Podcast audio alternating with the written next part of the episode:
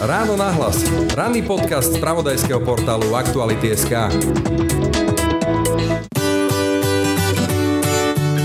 Tento podcast a voňavú kávu až domov vám prináša e-shop popradské.sk. Objednajte si z kompletného sortimentu popradskej kávy a čaju alebo produkty prémiovej značky Mistral, z ktorých mnohé nájdete exkluzívne iba u nás. Pravý kávičkár dnes kávičkuje doma. www.popradské.sk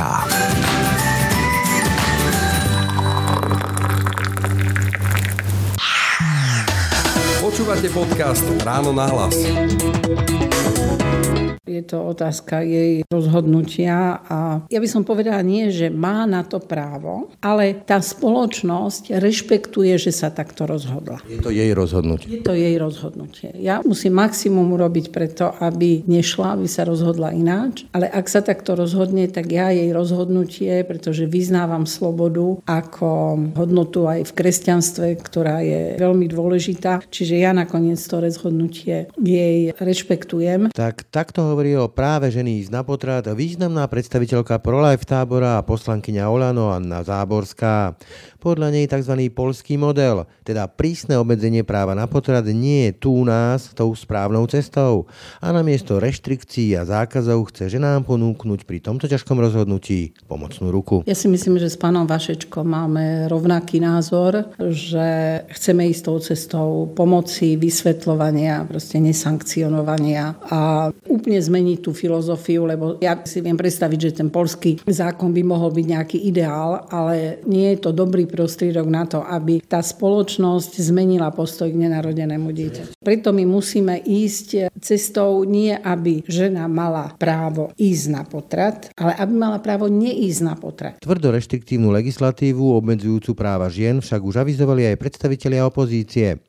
Kotlebovci však pre Záborskú nie sú dôveryhodní predstavitelia a akákoľvek snaha zavádzať tu na zemi Boží štát ide podľa nej proti samotnej kresťanskej viere. Ja to môžem podporiť ako určité svedectvo, že skutočne som za to, aby ten nenarodený život bol chránený za každých okolností, ale takýto postup v politike nie je môjim cieľom. Vyvolávať tu nejakú hystériu, čo ja viem, nejakého pápežského štátu alebo nejakého božieho štátu alebo neviem čo, čo chceme v tejto spoločnosti nastoliť, je nereálne, pretože sama viera nepripúšťa Boží štát na zemi. Takže ja myslím, že to je len zbytočné rozduchávanie nejakých vášní. Dobré ráno. Slovenský parlament po voľbách výrazne skonzervatívnel a na Slovensku sa tak opäť rozhorili staronové kultúrnej vojny. No a jedna z popredných frontových línií sa tiahne priamo cez ženské maternice. Spor o to, či má tehotná žena právo rozhodovať o svojom tele a svojej budúcnosti, alebo ide o biblicky povedané vraždenie neviniatok, sa tak zrejme už čoskoro prenesie aj na parlamentnú pôdu. Otvorenie tohoto väčšného zápasu, v ktorom ani jedna zo strán nemieni ustúpiť, avizuje v ráno nahlas aj predsednička Kresťanskej únie a poslankyňa Oľano Anna Záborská. Napriek tomu, že ide o poprednú predstaviteľku ProLife tábora, tvrdí, že namiesto prísnych reštrikcií a obmedzovania práv tehotných žien je potrebné im podať pomocnú ruku. Ruku, ktorá by im pomohla zvoliť iné, lepšie riešenie než je potrat. Ak sa ale žena pre potrat rozhodne, ide o jej rozhodnutie, ktoré má spoločnosť rešpektovať. Hovorí v rozhovore pre ráno nahlas Anna Záborská. Majú sa teda slovenské ženy báť, že nástup konzervatívcov povedie k obmedzeniu ich reprodukčných práv a nový konzervatívny parlament interrupčnú legislatívu zásadne sprísni? To by ten parlament musel vyzerať ináč. Keď si zoberieme to zloženie toho parlamentu, aj keď sa hovorí, že ten parlament je možno konzervatívnejší ako bol predtým, ale myslím si, že v ňom nie je 76 poslancov, aby proste zmenilo v tomto štýle potratovú politiku alebo prístup k potratom. Je pondelok 25.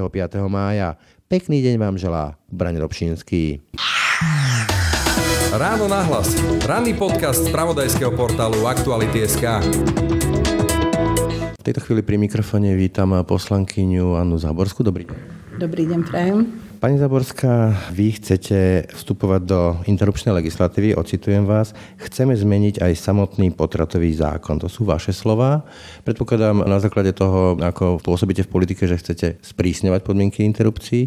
Takže ako by mali vyzerať interrupcie podľa vás? Teda, ktoré potraty by teda nemali byť zákonné a legálne? Ja sa v podstate v potratovej legislatíve motám od začiatku 90. rokov. To nie je žiadna nová téma. Aj od 92. keď bol podaný prvý zákon o ochrane života pri poskytovaní zdravotnej starostlivosti, tak vlastne v tejto spoločnosti sa táto téma točí. A tú skúsenosť, ktorú mám za tie roky, tak som vlastne zistila, že postaviť ochranu toho nenarodeného života na tom, že sa budeme baviť na jednej strane o ochrane dôstojnosti toho nenarodeného života a na druhej strane o práve tej ženy, či už na slobodu, slobodné rozhodnutie alebo na na súkromie, že je to slepá ulička. Proste to sú dva tábory, ktoré sa v tomto bode nemôžu zhodnúť. Tam ide napríklad o definíciu, že kedy začína život, respektíve človek? Ale poďme teraz k tej praktickej otázke, lebo naozaj reálne chcete teda hľadať hlasy na nejakú zmenu potratového zákona vašim slovníkom. Chcete ten polský model, to znamená, tam majú legálne potraty ako následok trestného činu, potom závažné poškodenie plodu a tretí dôvod je ohrozenie života matky. Čiže to je tam legálne, zvyšok je nelegálny. Toto je váš cieľ? Preto som povedala ten úvod, lebo si myslím, že toto nie je cesta. My by sme, ak chceme zlepšiť tú ochranu, my by sme nemali ísť cestou obmedzovania. My by sme sa mali vydať e, cestou pomáhania. Čiže lepšie informovanie potenciálnej matky, ten srdiečkový tzv. zákon a podobné veci? Presne tak, ale tých bodov je ďaleko viacej, ako e, ten Doppler sa objavil teraz v poslednej dobe, ale tej pomoci tej matky je oveľa, oveľa viacej. V podstate eliminovať dôvody, kvôli ktorým tá matka sa rozhodne pre ten potrat. Čiže my chceme, aby jednak to bolo v tej oblasti tých okolností toho potratu, to je lepšia informovanosť e, o tom, čo vlastne tehotenstvo je, možno ten ultrazvuk. Ten nemecký model, povedzme, že musí ísť na nejakú komisiu, kde jej povedia, že čo to všetko z toho vyplýva, ona sa potom rozhodne? Nie, toto všetko je môže povedať lekár. Toto všetko je môže povedať ginekolog a nakoniec u nás platí už novela zákona, potrebného, ktorý, kde je presne rozpísaná informovanosť. Bohužiaľ, nikdy k tomu nebola vydaná vyhláška. Tu ženu informovať o tom, aké sú iné možnosti, ak už si to dieťa nechce nechať anonymný pôrod, proste zabezpečiť. Existujú u nás nejaké ustanovizne organizácie, ktoré umožňujú anonymný pôrod, urobiť to aj so štátnou podporou. Napríklad my nevieme vlastne dôvody na Slovensku, prečo tie ženy idú na potrat, lebo u nás sa to nezistuje. Tie potraty na sa tam nezistuje. To znamená, tam môže byť ekonomický dôvod, alebo že už zneužíva manžel, alebo čokoľvek. Keby tá žena udala dôvod, prečo ide, nemuselo by sa pátrať, či to, čo hovorí, je pravda, ale už tá spoločnosť by sa mohla zariadiť. Napríklad vo Francúzsku je známe, že 75 žien, ktorí idú na potrat, je zo sociálnych a ekonomických dôvodov. Čiže už by sme sa proste mohli zariadiť podľa toho. Ja si myslím, že aj to, čo je momentálne v programovom vyhlásení vlády, hej, urobiť rôzne preventívne opatrenia na to, aby sa znižoval počet podpora. Je to tá finančná podpora od 4. mesiaca. Napríklad, keď ste spomínali tú indikáciu o ťažko poškodenom dieťati, u nás, ja nechcem nikomu vstupovať do svedomia, či je to účelové alebo neúčelové. Mnohokrát tie výsledky, kvôli ktorým sa tá žena rozhodne pre potrat, sú falošne pozitívne. Čiže my si myslíme, že by tá žena mala mať právo ešte tej supervízie lekárskej, že tá, ktorá sa rozhodne, že by mala ešte ten second opinion. Ale teraz, keď sa vrátim k tej mojej otázke, Náš kolega pán Vašečka už avizoval v jednom z rozhovorov, že teda chce sprísňovať interrupčnú legislatívu, teda povedzme zakazovať potraty na žiadosť. Je teda možné, že sa takýto návrh objaví v parlamente, tam je tá zelená karta, teda vlastne voľná ruka. Čo v takom prípade? Predpokladám, že budete hlasovať za? Ja si myslím, že s pánom Vašečkom máme rovnaký názor, že chceme ísť tou cestou pomoci, vysvetľovania, proste nesankcionovania a úplne zmeniť tú filozofiu, lebo ja si viem predstaviť, že ten polský zákon by mohol byť nejaký ideál, ale nie je to dobrý prostriedok na to, aby tá spoločnosť zmenila postoj k nenarodenému dieťaťu. Chcete vyvolávať kultúrne vojny, nazme to takto? Podľa mňa tých vojen na tom našom ihrisku je dosť a ja by som sa chcela vyvarovať kultúrnej vojne a mrzí ma, ak niektorí to dávajú do polohy tej kultúrnej vojny. Určite má to súvis s kultúrou, má to súvis s tradíciou, má to súvis... Ten slova Jana Pavla II, že kultúra života, ktorý použil teda ten termín kultúra života, čiže aby sme si to ujasnili, nemajú sa teda ženy báť, že v najbližších mesiacoch, roku, dvoch, príde k tomu, že sa zakážu potraty na žiadosť? To by ten parlament musel vyzerať ináč. Ja si myslím, že u nás sa zákony príjmajú, väčšina v parlamente príjma zákon. Keď si zoberieme to zloženie toho parlamentu, aj keď sa hovorí, že ten parlament je možno konzervatívnejší, ako bol predtým, ale myslím si, že v ňom nie je 76 poslancov, aby proste zmenilo v tomto štýle potratovú politiku alebo prístup k potratom. Skúsim oponovať zase vašim citátom, že určite každý hlas, ktorý podporí ochranu nenarodeného života je vítaný, to sú vaše slova. Dá sa predpokladať, predpokladať, je to aj logika opozície, že povedzme Kotlebovci alebo Smer predloží veľmi reštriktívny zákon, aby vás testoval vládnu koalíciu a používal to aj v kampani a v médiách. Ak teda by prípadne Kotlebovci predložili zákon, ktorý naozaj zakazuje potraty na žiadosť, išli by tým polským modelom, čo urobíte? Určite budeme o tom diskutovať a ja keď si spomeniem na vyjadrenia predsedu Matoviča pred voľbami, tak povedal, že nie len v programovom vyhlásení môžeme podať novelu zákona na zlepšenie ochrany nenarodeného života, ale proste máme v tomto prípade aj možnosť slobodného hlasovania pretože je to otázka svedomia, je to otázka ochrany. To nespochybňujem. Čiže ja si myslím, že v takýchto prípadoch stranická disciplína platiť nemôže. Keď teda konkrétne by prišiel naozaj taký ten, že v úvodovkách polský model, predložený, čo ja viem, Kotlebovcami, čo urobíte vy? Zahlasujete za? Lebo to je taký ten odkaz aj povedzme Farara Kufu, že treba hlasovať za takéto zákony, alebo nebudete za to hlasovať, keď hovoríte, že by to zbytočne polarizovalo? Ja ani z mojej viery mi nevychádza to, že za to zahlasovať musím. Hej? Ja nemôžem zahlasovať za liberalizáciu prístupu k potratom, ale nie som viazaná, aby som hlasala, hlasovala za sprísnenie. Ale v tom danom momente záleží aj od tých okolností, aj od toho textu toho zákona, aj od, od diskusie v tom poslaneckom klube, ale v každom prípade to moje presvedčenie je, že treba podporiť zlepšenie ochrany nenarodeného života. Dá sa povedať, že váš hlas nemajú istý, povedzme Kotleba, keby preložil ten polský európsky model? Bude záležať od textu toho zákona. Ja som sa vyjadrila, že každý dobrý zákon, ktorý zlepší ochranu nenarodeného života, podporí. A reštrikcie, obmedzovanie povedzme potratov na žiadosť nie je dobrou cestou podľa vás? V tej danej chvíli je to proste nereálna cesta. My sa pohybujeme vlastne v takej rovine istej fikcie, pretože politika je o matematike a je aj o tom reálnom živote. Ja to môžem podporiť ako určité svedectvo, že skutočne som za to, aby ten nenarodený život bol chránený za každých okolností. Tak možno, keď tam budú tie výnimky, ale by som povedala, že takýto postup v politike nie je môjim cieľom. Hej. Vyvolávať tu nejakú hystériu, čo ja viem, nejakého pápežského štátu alebo nejakého božieho štátu alebo neviem čo, čo chceme v tejto spoločnosti nastoliť, je nereálne, pretože sama viera nepripúšťa Boží štát na zemi. Takže ja myslím, že to je len zbytočné rozduchávanie nejakých vášní. Toto je napríklad jedna z vecí, ktoré ja nerozumiem celkom, keď počúvam povedzme Fara Kufu alebo ďalších, ktorí presadzujú taký ten model, že cez zákony urobíme kresťanskú spoločnosť, že ani samotný Ježiš v tom kázaní nahore nehovoril o tom, že chodte, mente zákony, ponúkal im korunu, odmietol zákony represiu, ale presvedčal príkladom sebou.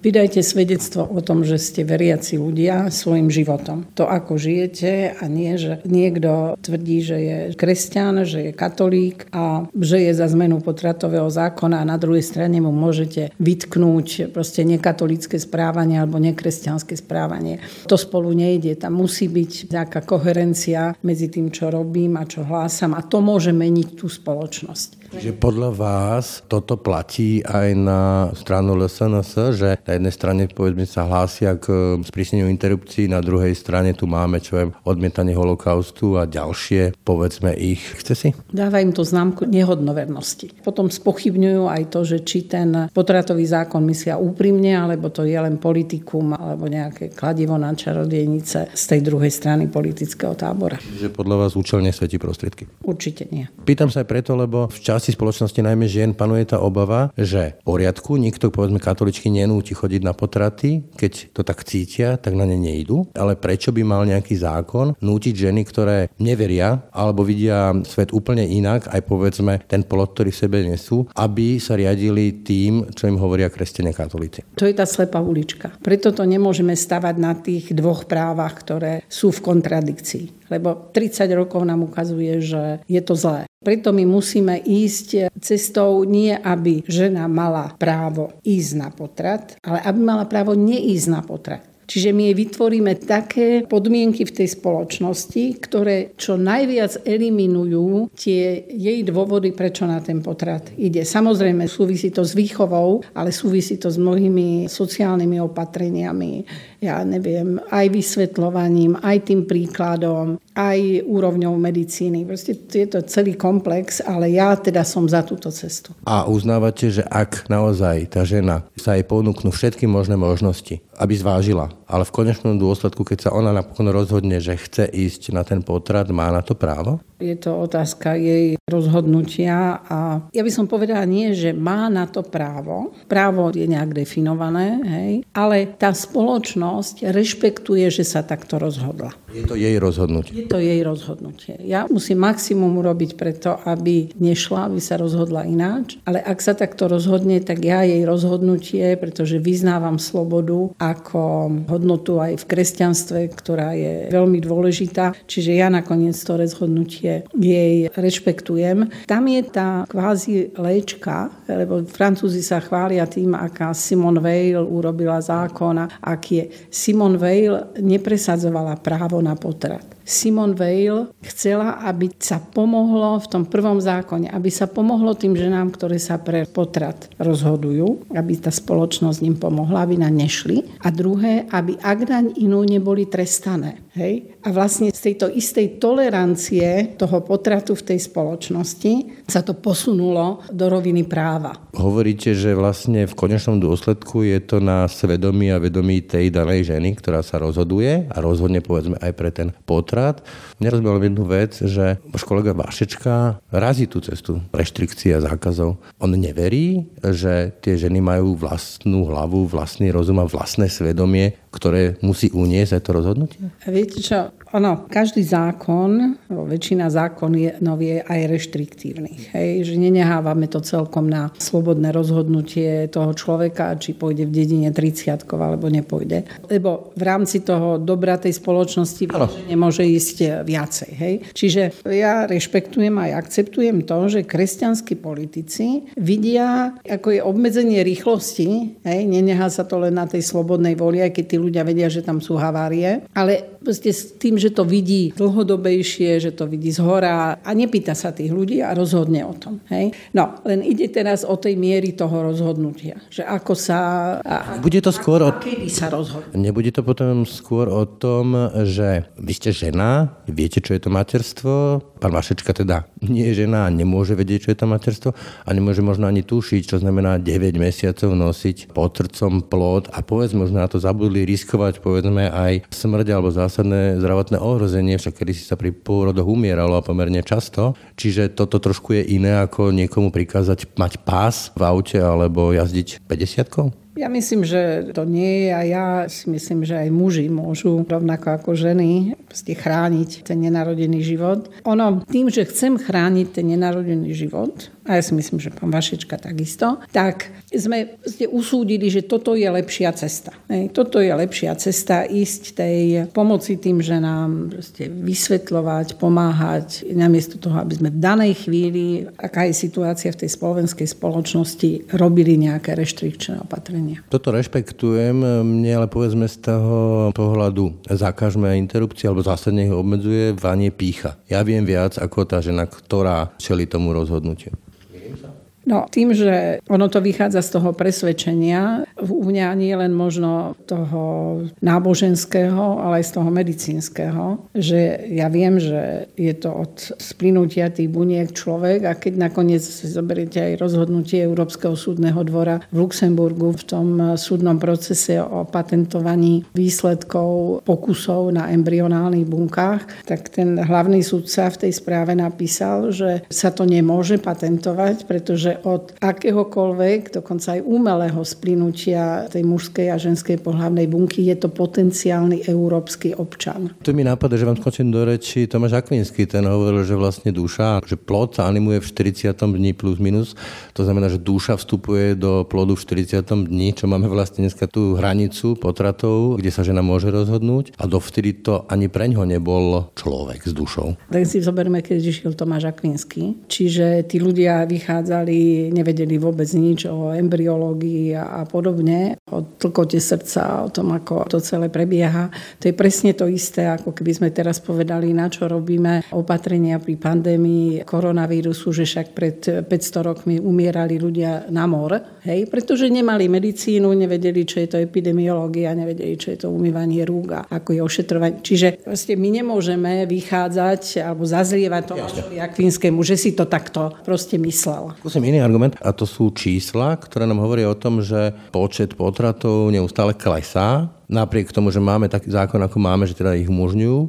Takisto sa ukazuje, že v krajinách, kde sa to naozaj veľmi sprísňuje, tak dochádza buď k potratom e, cez tabletku, alebo k potratovej turistike. Toto sú podľa vás logické dôsledky, ktoré potom vyplývajú z toho, že niečo ľuďom zakážeme. Treba povedať, že skutočne ten počet potratov za tých 30 e, rokov klesol na 10% z toho, ale treba si uvedomiť, že je to len počet registrovaných tehotenstiev.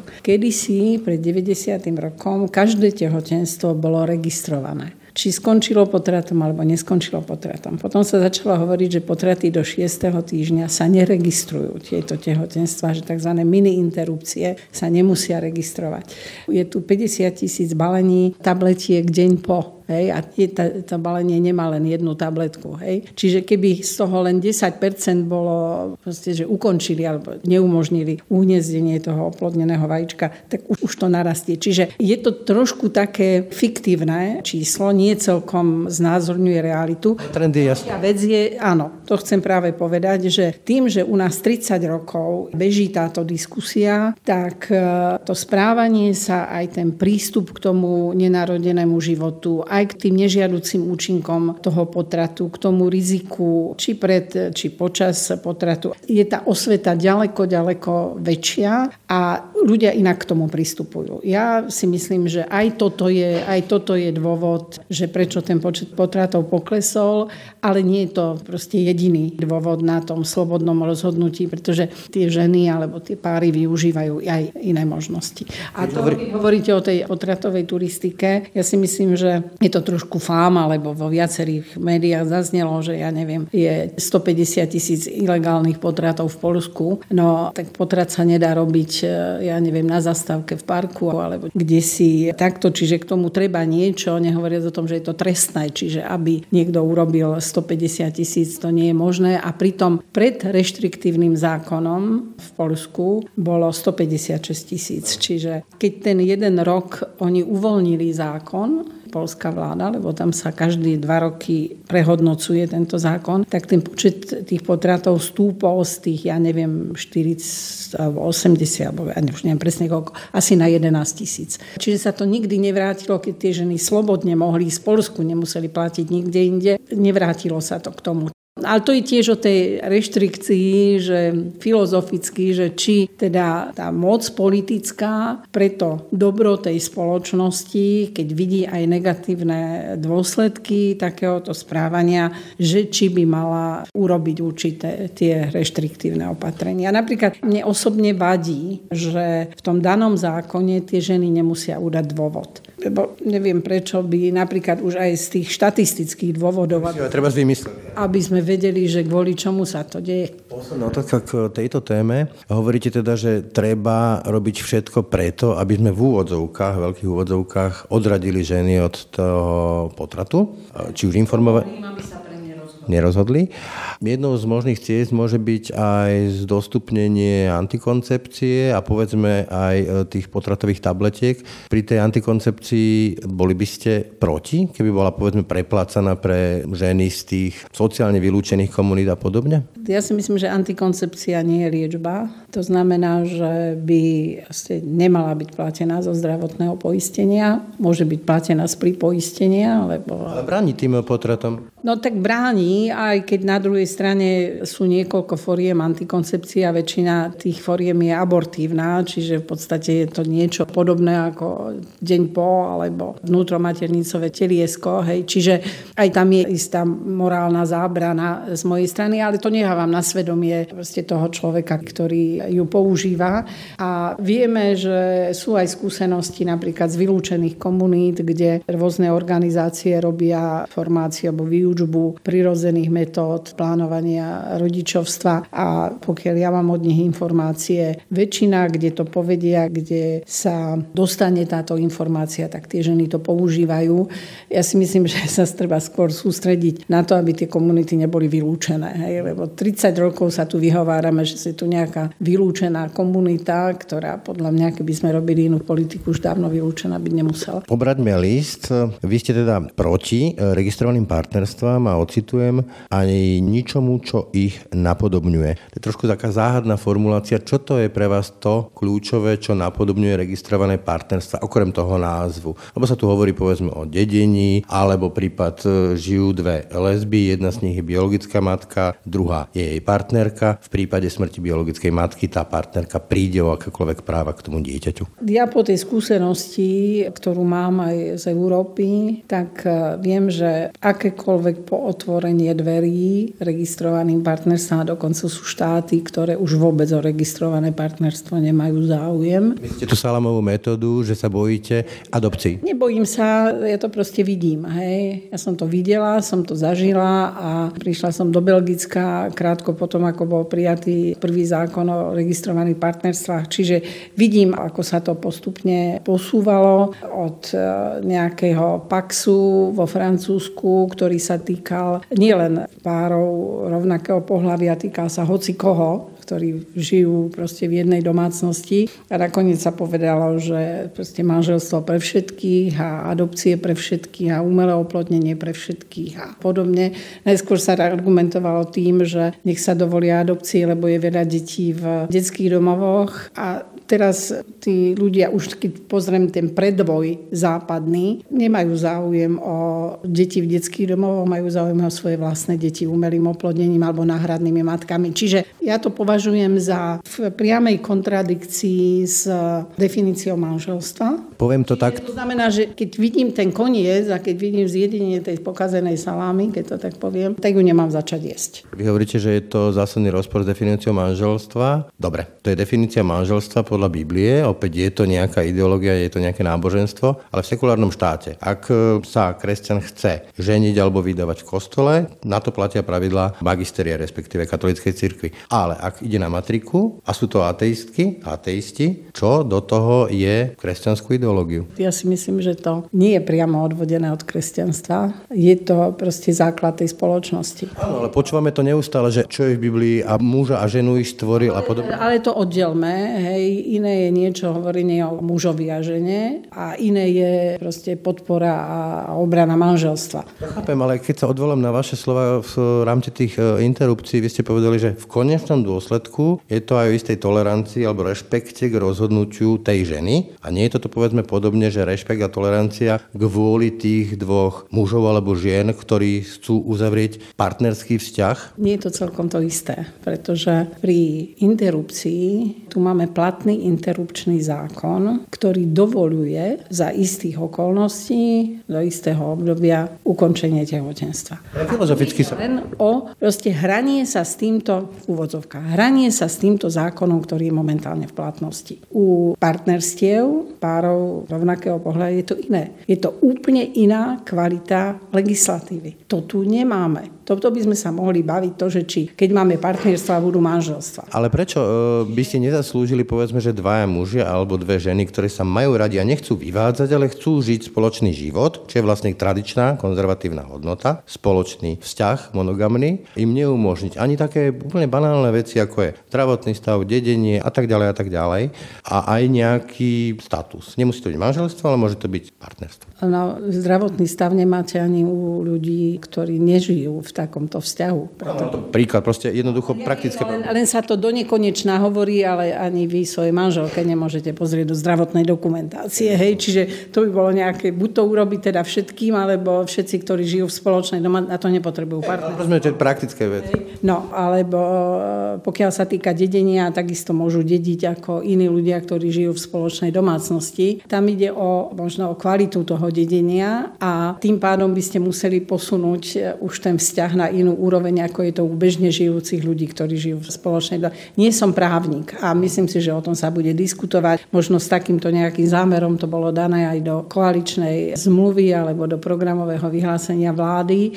Nechcem otvárať túto diskusiu, lebo nevieme, čo bude na stole, ale v každom prípade si myslím, ja vidím teda tú exkluzívnu postavenie toho manželstva, tej rodiny, ktorá nie je len tou náboženskou hodnotou, ale aj hodnotou tej spoločnosti. Pretože... No, ale skočím do reči, britský, bývalý britský premiér Cameron sa práve odvolával na to, že čo je tradičnejšie a konzervatívnejšie ako snaha e, rovnako pohľavných párov o monogamný vzťah, ktorý môžu oznámiť e, mestu a svetu, použijem tento termín. Viete, ono kedysi, alebo ešte stále sa hovorí, že mama je istá, otec je neistý, že kedysi to bol vzťah, kde tie ženy mali deti s rôznymi mužmi. A práve preto, že pre zachovanie tej spoločnosti, pre život tej spoločnosti si uvedomili, a to nemalo z náboženstva, to bolo ďaleko, ďaleko predtým. O dedení pre syna. Predtým, že zistili, že teda uzavrieť ten zväzok fixne pre dobro tej spoločnosti, v ktorej tí ľudia žili. Ja si myslím, že na tomto to treba proste stavať, že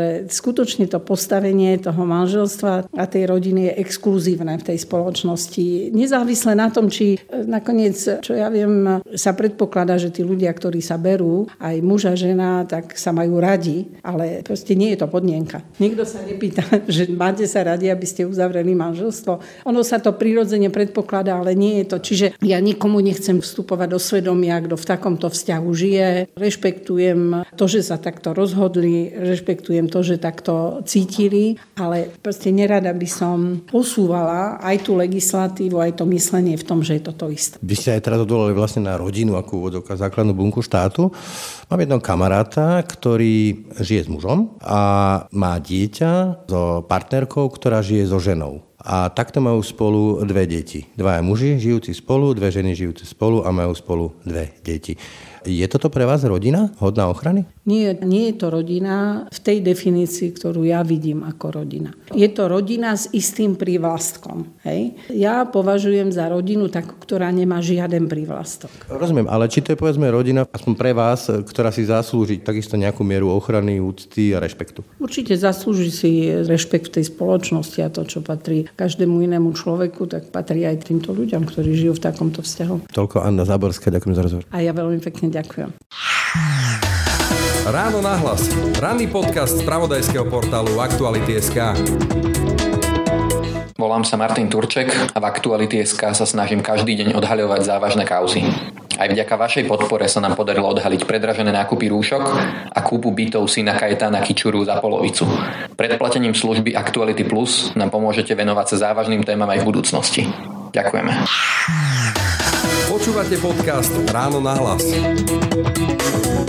To bolo dnešné ráno na hlas. Druhú časť rozhovoru s Annou Záborskou, tento raz o tom, ako vnímajú slobodu vierovýznania naši kresťania, prečo kňaz Kufa používa jazyk hnevu a či je možné sa vysmievať aj zo samotného pána Boha, vám prinesieme už čoskoro v jednom z našich podcastov. Počúvajte nás každé ráno na webe aktuality.sk lomka podcasty, ako i v ďalších podcastových aplikáciách. Pekný deň a pokoj v duši pre Brani Robšinský. Všetky podcasty z pravodajského portálu Aktuality.sk nájdete na Spotify a v ďalších podcastových aplikáciách.